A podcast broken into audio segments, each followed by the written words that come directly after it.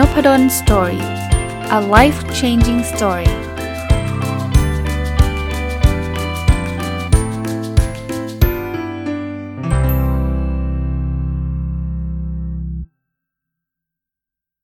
สวัสดีครับ ยินดีต้อนรับเข้าสู่นพดล Story Podcast นะครับ ก็ยังอยู่ในช่วงปีใหม่อยู่เนาะจริงๆ วันนี้เป็นวันจันทร์ถ้าฟังตรงวันนะครับ แต่ว่าเนื่องจากวันเสาร์ซึ่งมันมีรายการประจำคือผู้ประกอบการวันหยุดเนี่ย มันดันตรงกับวันสิ้นปีนะครับผมก็ขอใช้เวลาวันสิ้นปีมาทบทวนสิ่งที่เกิดขึ้นในปีนี้นะครับ ก็เลยกระโดด แล้ววันอาทิตย์ก็เป็นวันที่ 1 ก็ขึ้นปีใหม่ก็เอาไปจัดเรื่องของการต้อนรับปีใหม่นะครับ เป็นเรื่องของการตั้งโอเคอารายปี แล้วก็รายไตรมาสดังนั้นเนี่ยไม่อยากให้มันข้ามไปเลยนะครับ ก็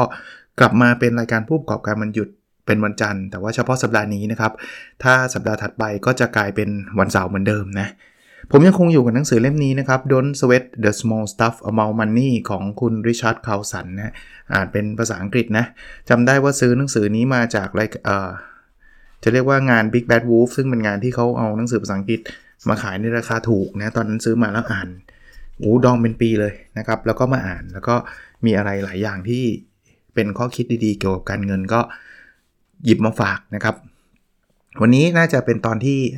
น่าจะตอนที่5แล้วนะครับตอนที่5แล้วเเริ่มต้นเลยนะครับ ในหนังสือก็คือข้อคิดที่ 40นะวันนี้เอาสักสักสิข้อคิดแล้วกันนะครับเขามีข้อแนะนำว่าให้เราเนี่ยสร้างความสัมพันธ์กับคนก่อนที่เราจะต้องการอะไรจากเขานะจริงๆ การสร้างความสัมพันธ์เนี่ยเป็นสิ่งสำคัญนะครับ ไม่ว่าจะเป็นเรื่องการทำธุรกิจหรือการงานหรือเรื่องอื่นๆนะแต่ว่าไม่ใช่ว่าเราจะแบบจะสร้างเฉพาะตอนที่เราอยากได้อะไรจากเขา ซึ่งอันนั้นมัน พูดง่ายๆมันเหมือนเฟกอะนะเช่นเช่นสมมติว่าเราทำผู้ประกอบการมันหยุดเสร็จปุ๊บแหมคราวนี้เกิดมาจะมาสนิทขึ้นเลยทันทีนี่หรอไหมสมมติทำผู้ประกอบการมันหยุดอยู่ดีๆ ก็โทรไปหาเพื่อนนี่ไม่เคยโทรมาก่อนเลยนะครับเออเป็น 10 ปี 20 ปีไม่เคยคุยกันเลยแล้วอยู่ดีก็เป็นยังไงบ้างเธอเธอสบายดีไหมโน่นนี่นั่น เสร็จแล้วฉันมีของมาขายนะโอ้ถ้าเกิดคุณเป็นเพื่อนอะ่ะคุณจะรู้สึกไง คือแบบโอ้จริงๆไม่ได้คิดถึงเราหรอกมันอยากจะขายของเรามากกว่าใช่ไหมมันก็รู้สึกเฟล แต่ถ้าเกิดคุณแบบว่าสร้างความสัมพันธ์ไว้นะ คุณคุณมีอะไรเป็นห่วงเป็นใยคุณคุยกับเขามาโดยตลอดในตอนนั้นคุณอาจจะยังไม่ได้คิดจะทำธุรกิจด้วยซ้ำนะคุณแค่คิดถึงเขาแล้วก็มีอะไรช่วยเหลือกันแลกเปลี่ยนกัน วันหนึ่งคุณทำธุรกิจ คุณจะบอกเพื่อนอันนี้ไม่ไม่แปลกเฮ้ยเราเราทำขนมขายไว้เผื่อมีใครสนใจบอกได้นะอะไรเงี้ยโอ้ถ้าเป็นเพื่อนมาแบบนี้เราเต็มที่นะเป็นผมผมก็ช่วยเต็มที่เลยใช่ไหมแต่ถ้ามาแบบมาเฉพาะตอนที่เรามีประโยชน์อะ พอไม่มีประโยชน์หายหัวไปอีกแล้ว มีประโยชน์มากอีกแล้ว มาเฉพาะตอนขายของเนี่ย มันก็ไม่ค่อยไม่ค่อยไม่ค่อยงาม ถึงแม้ว่าผมก็เห็นหลายคนทำนะ ส่วนตัวนะ ส่วนตัวผมก็เคยมีเพื่อนแบบนี้นะ แต่ว่าผมก็ไม่ได้รู้สึกแย่กับเขามากหรอก ผมเข้าใจแหละว่าแต่ละคนเขาก็คงมีอาชีพเขา เขาก็มีความจำเป็น แต่ว่าถ้าบ่อยเกินไปก็ไม่ไหวนะ บ่อยเกินไปก็ไม่ไหว แต่ถ้าเป็นเพื่อนที่แบบเขาช่วยเหลือเกื้อกูลมาโดยตลอด บางทีเขาไม่ได้โทรมาขายของด้วยซ้ำนะ แต่ผมไปเจอเขา โพสต์ในเพจใน Facebook เนี่ยช่วยเขาทันทีเลย คือคือคืออยากจะสนับสนุนอยู่แล้วนะครับ ความสัมพันธ์ไม่จำเป็นต้องเป็นเพื่อนนะความสัมพันธ์ในในรูปแบบอื่น มีเอาตรงๆนะมีอะไรช่วยกันได้ช่วยกันเถอะนะครับ แล้ววันหนึ่งเนี่ยคุณอย่าไปคิดว่าช่วยหนึ่งครั้งเขาต้องช่วยเราคืนหนึ่งครั้งอย่าไปคิดเป็นสมการแบบนั้น ช่วยคือช่วย ถึงเขาไม่ช่วยเรากลับก็ไม่เป็นไรนะครับ ตราบใดที่การช่วยนั้นไม่ได้ทำให้เราเดือดร้อนนะ ไม่ใช่ว่าโอ้อาจารย์บอกให้ช่วยเพื่อนยืมเงิน 3 ล้านเราก็ให้หมดอะไรเงี้ยอันนั้นอันนั้นเกินไปนะครับ ก็ลองดูนะครับสร้างความสัมพันธ์ไว้ไม่เสียหายทำธุรกิจหรือไม่ทำแล้วแต่นะความสัมพันธ์มันไม่ใช่สิ่งที่ที่แย่อยู่แล้วที่จะมีนะครับข้อแนะนำอันถัดไปนะเขาก็บอกว่าให้เรารู้จักนิสัยของตัวเอง ลักษณะสไตล์การทำงานของตัวเองนะครับ ก็ บางคนเนี่ยเขาบอกงี้เขาบอกว่าบางคนเนี่ยเป็นคนที่ชอบทำอะไรที่เป็นชิ้นๆ อย่างๆนะทำต้องทำเรื่องนี้ให้จบ ถึงจะเริ่มเรื่องถัดไปได้ แต่บางคนเป็นคนที่ชอบทำอะไรพร้อม ๆ กันนะครับอาจจะทำ3 4 อย่างพร้อมๆกัน แล้วก็ทำได้ดี ก็ไม่ได้มีใครที่ถูกหรือมีใครที่ผิดนะครับ แต่ให้เราเข้าใจตัวเราเอง อย่างอย่างผมยกตัวอย่างการอ่านหนังสือของผมเนี่ยผมเป็นคนอ่านหนังสือพร้อมกันหลายเล่ม คือพอผมอ่านเล่มเดียวเนี่ยบางทีมันเบื่อเบื่อแล้วมันก็ไม่อยากอ่านต่อ แต่ถ้าเกิดอ่าน 3 เล่ม 4 เล่มพร้อมกันเนี่ยเล่มนี้เบื่อสวิตเป็นเล่มที่2เนี่ยมันก็จะหายเบื่อเลยนะ มันก็อ่านต่อได้นะซึ่งซึ่งไม่ได้แปลว่าทุกคนต้องอ่านแบบผมนะครับคราวนี้กลับมาที่ผู้ประกอบการวันหยุดเหมือนกันเนาะถ้าเกิดใครที่จะเรียกว่าเป็นคนที่ชอบทำอะไรหลาย ๆ อย่างพร้อม ๆ กัน คุณอาจจะสตาร์ทสิ่งที่คุณอยากทำสองอย่างก็ได้นะ ผู้ประกอบการวันหยุดเนี่ยอาจจะทำเขียนหนังสือเรื่องหนึ่งทำขนมอีกเรื่องหนึ่งก็ได้ ถ้าคุณ happy ที่จะสวิตไปสวิตมาแบบนั้น ถ้าใครบอกไม่ได้หรอกอาจารย์ ผมจะต้องโฟกัสเรื่องเดียวแล้วผมจะลุยเรื่องเดียว คุณก็ทำเรื่องเดียวได้ เพียงแต่ผมโน้ตนิดนึงผู้ประกอบการวันหยุดเนี่ยจะมีความท้าทายเรื่องของเวลา ส่วนส่วนเงินทุนเนี่ยผมบอกแล้วว่าใช้ให้มันน้อยที่สุดอยู่แล้ว เพราะฉะนั้นให้เวลา ถ้าเกิดคุณบอกโอ้ผมเป็นสไตล์ที่ชอบเริ่มพร้อมกัน 10 เรื่องเนี่ย คุณมีเวลาวันเสาร์หรือวันอาทิตย์เท่านั้นนะที่จะทำแล้วคุณจะทำอะไรไม่ได้เลยนั้นมันเยอะไปนะครับก็ลองดูสไตล์การทำงานของตัวเองนะครับว่าอะไรที่มันเหมาะกับตัวเราทำแบบนั้น ทันมานะครับเขาบอกว่าทำอะไรก็ตามเนี่ยอย่าตื่นตระหนกมากเกินไปนะบางคนทำธุรกิจหรือหรือเรื่องอื่นๆ เรื่องงานเรื่องอะไรต่างๆเนี่ยรู้สึกว่าโหมันทำแล้วล้มเหลวแล้วเราฉันแย่แน่เลยชีวิตฉันจะต้องแบบจมดิ่งแน่นอนเขาบอกว่ามันไม่มีอะไรหรอกที่มันจะลงอย่างเดียวอะมันจะต้องมีไซเคิลนะมันมีลงมันก็จะมีขึ้น มันมีวันที่แย่มันก็จะมีวันที่ดี ผู้ประกอบการมันหยุดเหมือนกัน ผมพยายามจะ ลิงก์นะครับพยายามจะเชื่อมโยงให้เข้ากับรายการด้วยนะครับ เราจะได้ว่าเราอยู่ในรายการผู้ประกอบการมันหยุด คือมันไม่มีทุกเรื่องเลยที่มันจะแย่ไปหมด สมมุติว่าวันนี้เนี่ยเราทำขนมขายโพสในเพจ มีคนมาไลฟ์ศูนย์คน ไม่มีออเดอร์ซื้อเลยศูนย์ออเดอร์นะไม่ได้แปลว่ามันจะต้องเป็นแบบนี้ตลอดไป นี่คือแค่วันที่แย่วันหนึ่งแน่นอนเราต้องศึกษาครับว่าทำไมเราโพสแล้วคนไม่เห็นวะเอ๊ะทำไมเราเราเขียนอย่างนี้คนไม่ค่อยชอบ รือเรายาวไปหรือเราไม่มีรูป หรือมันไม่ดึงดูด หรือสิ่งที่เรากำลังจะทำเนี่ยมันไม่ได้เกิดประโยชน์ให้กับคนอื่น ลองคิดในมุมต่างๆ หาหนังสือมาอ่าน เดี๋ยวเราฝึกฝนเราพัฒนา มันก็จะมีวันที่ดีที่ออเดอร์มันเริ่มเข้ามานะครับคำสั่งซื้อเริ่มเข้ามา อย่าถึงกับแพนิคว่าอุ้ยอาจารย์ผมโพสต์มา 3 วันแล้วไม่มีคนซื้อผมเลยผมแย่แล้วล่ะ ผมเลิกดีกว่าอะไรเงี้ย อันนั้นมันมันแพนิคแพนิคคือตื่นตระหนกตกใจมากจนเกินไป แล้วเวลาเราแพนิคเนี่ยเรามักจะทำอะไรที่ไม่ค่อยมีเหตุผลด้วยทุ่มเลยไม่ได้แล้วไปเชื่ออาจารย์นพดลเขาไม่ได้แล้วเขาบอกไม่ต้องใช้เงินเยอะเห็นไหมล่ะไม่ใช้เงินเยอะขายไม่ได้เลย ฉันจะต้องใช้เงินเยอะแล้ว ไปเปิดร้านเลยจ่ายเงินเป็นแสนอะไรเงี้ยระวังนะช่วงตื่นตระหนกเนี่ยช่วงเราไม่มีเหตุผลไม่มีเหตุผลมักจะเป็นช่วงที่เราเสียเงินได้ง่ายนะครับอะมาดูวันถัดไปนะครับเขาบอกว่า เราจะสร้างสินค้าหรือบริการอะไรก็ตามเนี่ยให้เรามีความเชื่อในเชิงบวกนะครับ เขาบอกว่าคนที่ประสบความสำเร็จส่วนใหญ่เนี่ยเขาไม่ได้มีความเชื่อในชงลบเลยว่า สินค้าฉันนี่มันแย่ สินค้าฉันมันขายไม่ออกหรอกออบริการฉันน่ยไม่ได้เรื่องอะไรเงี้ยเขาบอกว่าทั้งหมดทั้งปวงเนี่ยมันต้องมาจาก inside out inside out ก็คือมาจากภายในใจเรา เราต้องมั่นเชื่อมั่นนะสิ่งที่เรากำลังจะทำให้ผมผมผมแชร์เพิ่มเติมให้ให้คิดแบบนี้นะครับ เรากำลังจะสร้างประโยชน์ให้กับคนอื่น แล้วแล้วมันควรจะเป็นแบบนั้นนะครับ ถ้าใครสร้างสินค้าหรือทำบริการที่มันหลอกลวงคนอื่นเนี่ยผมไม่สนับสนุน ถึงท่านทำนะ ถึงใครจับไม่ได้นะ พอลูกค้าเขาใช้บริการไปแล้วเขารู้เขาก็จะไม่ไม่มาซื้อท่านต่อ ท่านหลอกเงินคนได้ครั้งเดียวเท่านั้นแหละ แล้วมันก็ไม่ควรจะเป็นด้วยชื่อเสียงท่านก็จะเสียหาย สิ่งที่ท่านควรจะทำคือ ท่านควรจะสร้างอะไรดีๆ ที่มันเป็นประโยชน์กับคนอื่นนะครับถ้าเรามีความคิดแบบนี้แล้วเรามีความเชื่อว่าเรากำลังจะแก้ปัญหาแก้ ความเจ็บปวดแก้อะไรหลาย ๆ อย่าง หรือทำให้ชีวิตคนอื่นดีขึ้นเนี่ย ผมว่ามันจะมี energy มันจะมีพลังที่เราจะใช้เวลาวันเสาร์อาทิตย์มาสร้างผู้ประกอบการวันหยุด มันไม่ต้องเป็นอะไรที่ยิ่งใหญ่นะครับทำคุกกี้เนี่ยมันก็คือทำความสวยให้คนอื่นนะขายไอติมเนี่ยมันก็ทำให้คนกินและยิ้มได้อะนะครับถ่ายรูปเนี่ยก็เราเราต้องตั้งใจถ่ายรูปสวยๆ คนที่ได้รับรูปสวยๆไปเขาเขามีความสุขนะ เพราะฉะนั้นเนี่ยในทุกๆเรื่องที่เราทำอะถ้าเรามาจากใจของเราอะแล้วมันมีใจที่แบบว่าอยากที่จะ สร้างประโยชน์ให้กับคนอื่นเนี่ยผมคิดว่าพลังเราเหลือเฟือ ผมผมก็ชอบยกตัวอย่างแบบนี้นะครับ แต่ว่ามันเป็นตัวอย่างที่มันใกล้ใกล้กับตัวผมมากที่สุด ผมทำพอดแคสต์เนี่ยถามว่าผมทำไปได้ไง6 1,600 จะ 50ต่อแล้วเนี่ยเพราะผมมีใจที่ความมีความรู้สึกไงว่าเฮ้ยสิ่งที่ผมกำลังพูดเนี่ยนะมันน่าจะเป็นประโยชน์กับคนอื่น ถามว่าตอนนี้รายได้ก็แทบจะยังไม่ได้มีอะไรมากมาย แต่ผมเชื่อนะ ถ้าสมมติผมจะเอาเป็นรายได้จริงจัง เป็นผู้ประกอบการมันหยุด สมมตินะ ผมแค่สมมติแต่แต่ยังไม่ได้คิดจะทำแบบนั้นครับ เช่น เก็บเงินค่าสมาชิก ผมว่าต้องมีบ้างแหละ ที่แบบเฮ้ยเก็บก็เอาถ้ามันไม่ได้เก็บเวอร์วังอลังการนะไม่ได้เก็บแบบคนละล้านอะไรเงี้ยคือคุณเก็บแบบนั้นไม่มีใครเขาฟังหรอกใช่ไหมแต่ถ้าเก็บแบบแบบเหมือนช่อง YouTube Premium อย่างเงี้ยที่เขาแบบมีจะมีจ่ายเงินแล้วเข้ารับฟังได้เนี่ยผมว่าจะมีมากมีมีบ้างแหละอาจจะไม่ได้ทุกท่านหรอก แต่มีบ้างแหละที่เขารู้สึกว่า โหยยอมจ่ายเลย มีบางคนเขียนมาหาผมนะอาจารย์ ทำพรีเมียมผมก็ยอมจ่ายบอกขอบคุณครับ แต่ยังไม่ได้คิดจะทำนะสิ่งพวกนี้มันมาจาก inside out ครับ ผมผมเชื่อว่า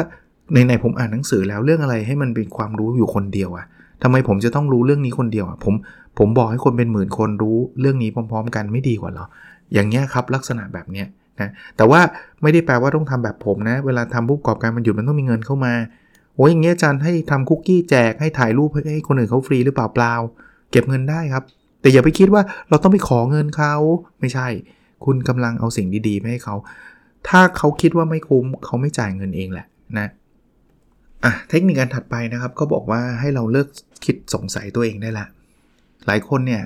กำแพงใหญ่มากเลยนะ บางคนฟังผู้ประกอบการวันหยุดผมเนี่ย ปีที่ 3 แล้ว ฟังมาตั้งแต่ episode หนึ่งผู้ประกอบการวันหยุดจนถึงปัจจุบันนี้จะทำจะทำแต่ไม่ได้ทำถามว่าทำไม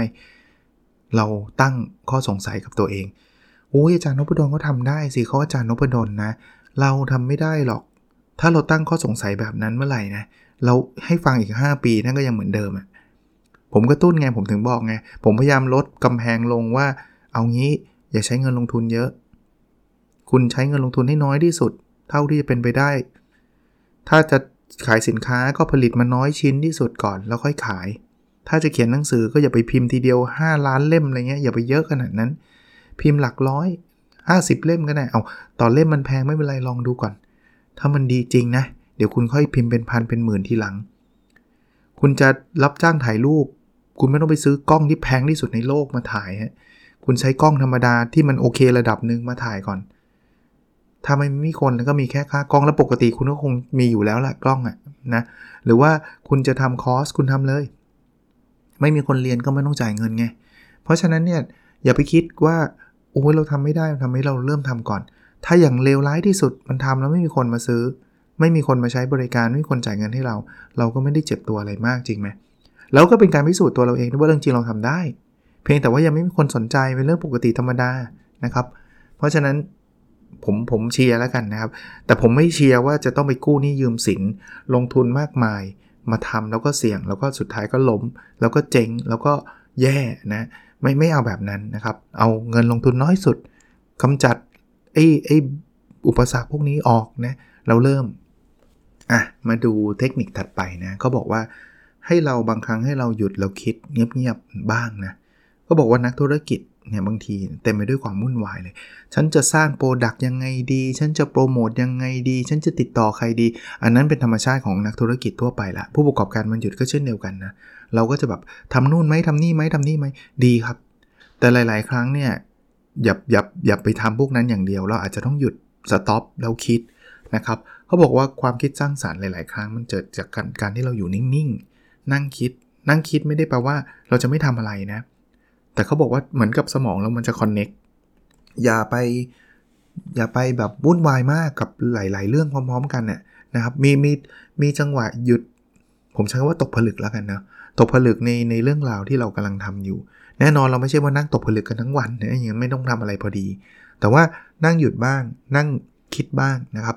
บางทีมันจะได้ไอเดียดี ๆ ทางออกดีๆ เยอะแยะมากมายเลยครับ หลายครั้งอันนี้ผมต่อยอดให้นะ บางทีผมคิดไอเดียดีๆเนี่ยมาจากระหว่างวิ่งเนาะระหว่างออกกำลังกาย ระหว่างเดินเล่น ระหว่างล้างจานอะไรเงี้ยมันไม่ใช่ว่าผมจะต้องมานั่งอ่านหนังสือ แล้วจะต้องมานั่งคิดเรื่องธุรกิจ 100%ตลอดเวลาไม่ใช่นะครับแล้วไอเดียหลาย ๆ ไอเดียเนี่ยเป็นประโยชน์กับชีวิต เป็นประโยชน์กับธุรกิจนะลองดูครับอะอันนี้เป็นอีกข้อแนะนำหนึ่งที่หลายคนอาจจะเคยได้ยินนะเขาบอกว่าให้เราเนี่ยเก็บเงิน เป็นคล้ายๆ safety net เข้าใจคำว่า safety net ไหมเงินรองรัง อย่างน้อยๆ สัก 2 ปีอะหลายคนคงเคยได้ยิน 6 เดือนใช่ไหมหเดือนเนี่ยฮิตที่สุดว่าคุณอยากจะออกจากงานก็ได้นะ แต่คุณต้องมีเงินรองรังคำว่ารองรัง หมายถึงว่าเงินเก็บ ที่สมมุติว่าคุณออกมาแล้ว คุณไม่มีไรายได้เลยสัก 6 เดือนเนี่ยชีวิตคุณและครอบครัว จะยังอยู่รอดอยู่สัก 6 เดือน หลายคนบอกว่า 6 เดือนน้อยไป ปีหนึ่งนะครับ เตรียมไว้ปีหนึ่งหนังสือเล่มนี้บอก 2 ปีเลยนะทำไมต้องเก็บเยอะขนาดนั้น เขาบอกว่าตอนแรกอะ คุณยังไม่ต้องไปเก็บแบบไปลงทุนไปอะไรฮะ คุณเก็บเงินให้จากเงินเดือนคุณนี่แหละ ลองรังไว้ พอคุณเก็บได้ครบ 2 ปีเนี่ย คุณจะกล้าทำอะไรมากขึ้น เพราะคุณรู้ว่าต่อให้คุณคุณทำแล้วมันไม่สำเร็จเนี่ย คุณก็ยังมีชีวิตรอดแบบสบายๆอีก 2 ปีนึกออกไหมส่วนตัวผมนะสำหรับผู้ประกอบการมันหยุดเนี่ย เงินรองรังเนี่ยอาจจะไม่จำเป็นต้องถึง 2 เพราะว่า 1 คือผู้ประกอบการมันหยุดเราเนี่ยเราไม่ใช้เงินลงทุนเยอะกันอยู่แล้ว ผมไม่ได้บอกว่าจะต้องลงทุนเอาขายบ้านขายรถไปลงทุน เพราะฉะนั้นเนี่ยความเสี่ยงเรื่องนั้นมันน้อยอยู่แล้ว ดังนั้นเนี่ยคุณอาจจะเริ่มไปพร้อม ๆ กับเก็บเงินไปด้วย ถือว่าเป็นผู้ประกอบการวันหยุดเนี่ยเป็นอีกซอสเป็นอีกแหล่งเงินรายได้เพิ่มเติมดีกว่า อย่าใช้เงินลงทุนเยอะเน้นอีกอีกทีหนึ่งเพราะฉะนั้นเงินรองรัง จะจะเก็บเก็บเลยครับ อันนี้เก็บเพื่ออย่างอื่นไม่ได้เก็บมาเพื่อทำผู้ประกอบการวันหยุด เพราะว่าเรายังทำงานอยู่ แต่ถ้าวันหนึ่งเราอยากจะลาออก มีเงินรองรังไว้ 2 ปีก็ดี ถึงแม้ว่าคุณจะมีผู้ประกอบการมันหยุดรองรองอยู่อีกชั้นหนึ่งแล้ว แต่ว่าอย่าลืมนะครับ บางทีมันเกิดเหตุการณ์แบบโควิดเงี้ยไอ้พนักเออเขาเรียกไงที่ทำงานเราก็เลิกออฟคนไอ้ผู้ประกอบการมันหยุดเราก็อาจจะรายได้เป็นศูนย์นะเพราะไม่มีคนมาใช้บริการ อันนั้นจะหนักถ้าเกิดคุณไม่มีเงินรองรังไว้เลย เพราะฉะนั้นเงินรองรังเนี่ยไม่จำเป็นว่าต้องเป็นผู้ประกอบการมันหยุดถึงจะต้องเก็บ เราเก็บไว้ได้เลยนะเก็บไว้เลย แต่ว่าผู้ประกอบการมันหยุดอาจจะเป็นส่วนหนึ่งที่จะช่วยเราเก็บเงินตรงนั้นได้ได้เร็วขึ้นได้มากขึ้น เน้นอีกทีหนึ่งอย่าใช้เงินลงทุนเยอะนะครับสำหรับการเป็นผู้ประกอบการวันหยุด มาดูวันถัดไปนะครับเขาบอกว่าเราต้องพยายามลดความกลัว ในการที่จะถูกคนต่อต้าน ถูกคนไม่ยอมรับ เพราะอะไรรู้ไหม เพราะว่าถ้าเรายังกลัวว่าจะต้องมีคนว่าเราคนไม่เห็นด้วยกับเราเนี่ยเราจะทำอะไรไม่ได้เลย อันนี้ผมยืนยัน แม้กระทั่งรายการนพดลสตอรี่เนี่ยพอดแคสต์เนี่ยก็จะมีคนคอมเมนต์นะทำไมผมไม่พูดเรื่องนั้นทำไมผมไม่พูดเรื่องนี้เฮ้ยถ้าจะแบบพูดแต่รีวิวหนังสือแบบนี้คนเบื่อตายเลยเลยมีมีมีอยู่แล้วครับ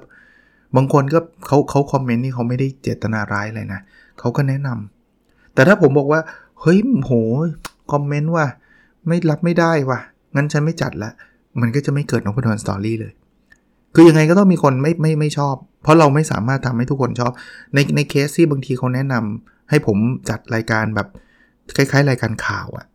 อัปเดตข่าวล่าสุด วงการการเมืองเศรษฐกิจสังคมอะไรเงี้ยเขาบอกสนุกกว่า ผมก็ขอบคุณนะ แต่ผมบอกว่ามันไม่ใช่ทางผม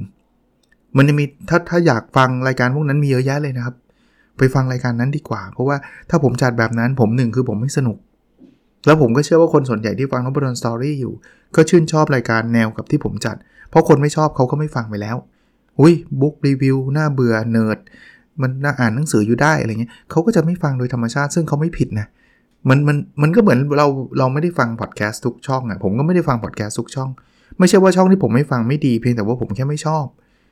เพราะฉะนั้นถ้าเราจะกลัวว่าโอ้เดี๋ยวทำแล้วคนไม่ชอบเราจะไม่ได้ทำอะไรสักอย่างนะครับ ลดความกลัวตรงนั้นลง มันต้องมีคนไม่ชอบแล้วเขาก็จะไม่มายุ่งกับเรา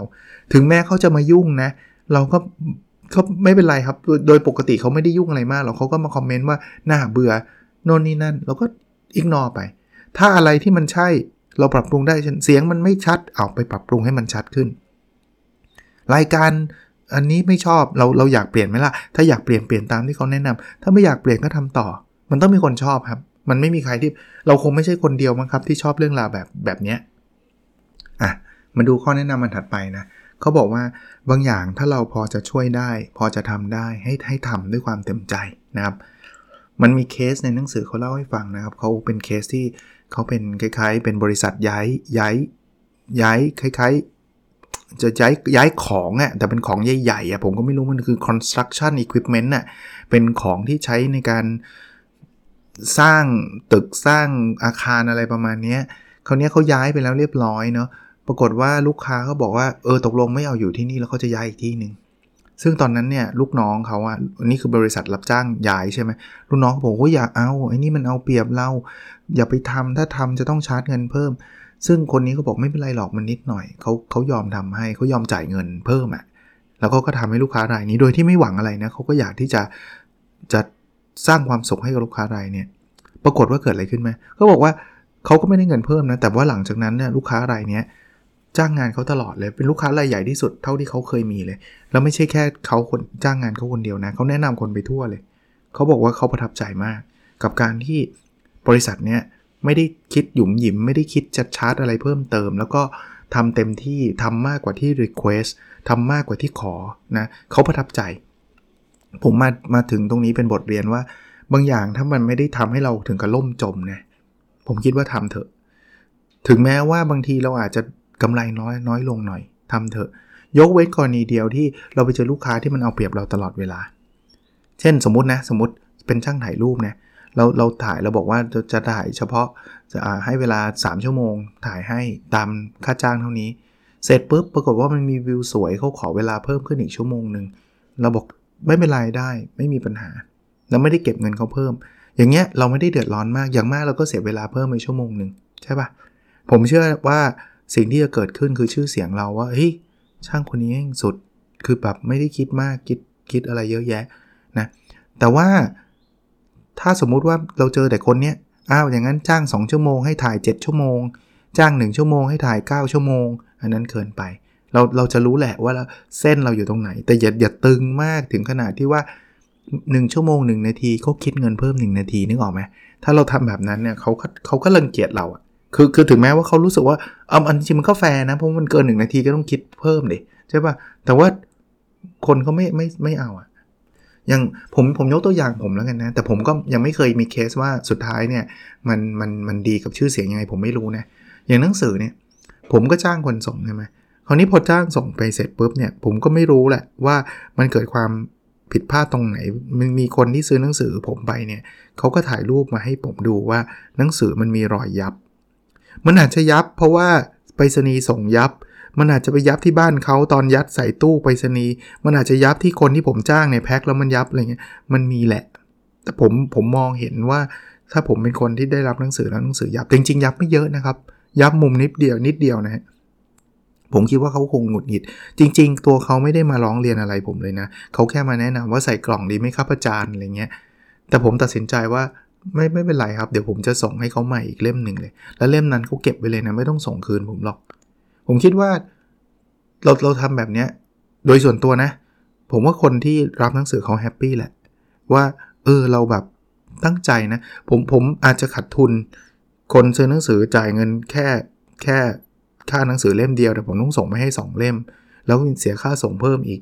แต่มันมันคงไม่เดือดร้อนแล้วมันคงไม่ทำให้ผมล่มจมอะอารมณ์คล้ายๆแบบนี้นะครับ แต่ว่าไม่ใช่ว่าอ่าทางนั้นได้แล้วเว้ยวันหลังสั่งซื้ออาจารย์หนึ่งเล่มแล้วให้อาจารย์ส่งมา 2 เล่มตลอด มันไม่ได้เป็นแบบนั้น ถ้าเป็นแบบนั้นเราก็ต้องหยุดนะ โอเค อะ มาอีกสักข้อหนึ่งนะครับ เอ่อ ข้อนี้เขาบอกว่าอย่าไปเชื่อหรือว่าอย่าไปรอข้อมูลให้มันมากนัก จริง ๆ การทำธุรกิจเนี่ยข้อมูลเป็นสิ่งจำเป็นไหมเป็นนะครับ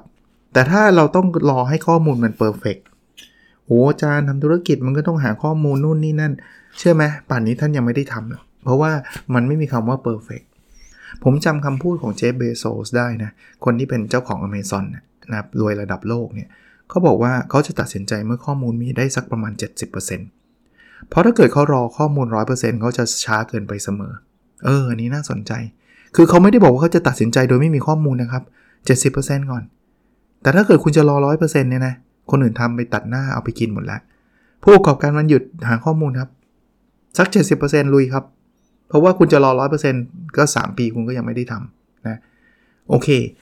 ถ้าใครอยากอ่านหนังสือแบบรวดเดียวจบไปเลยนะ Don't Sweat the Small Stuff About Money นะครับ ของคุณริชาร์ดคาวสันนะ คงมีจำหน่ายแหละหาไม่ยากหรอกนะ บางคนบอกมีแปลแล้วด้วยมั้ง มันหนังสือมันนานแล้วแหละนะครับ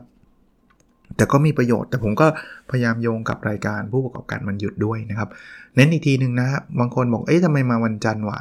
ก็วันเสาร์มันติดวันสิ้นปี วันอาทิตย์มันติดวันปีใหม่ ก็ สัปดาห์นี้เฉพาะสัปดาห์นี้สัปดาห์เดียวเป็นวันจันทร์สัปดาห์ถัดไปจะกลับมาเป็นวันเสาร์เหมือนเดิมนะครับ โอเคครับ แล้วเราพบกันในสดถัดไปนะครับ สวัสดีครับ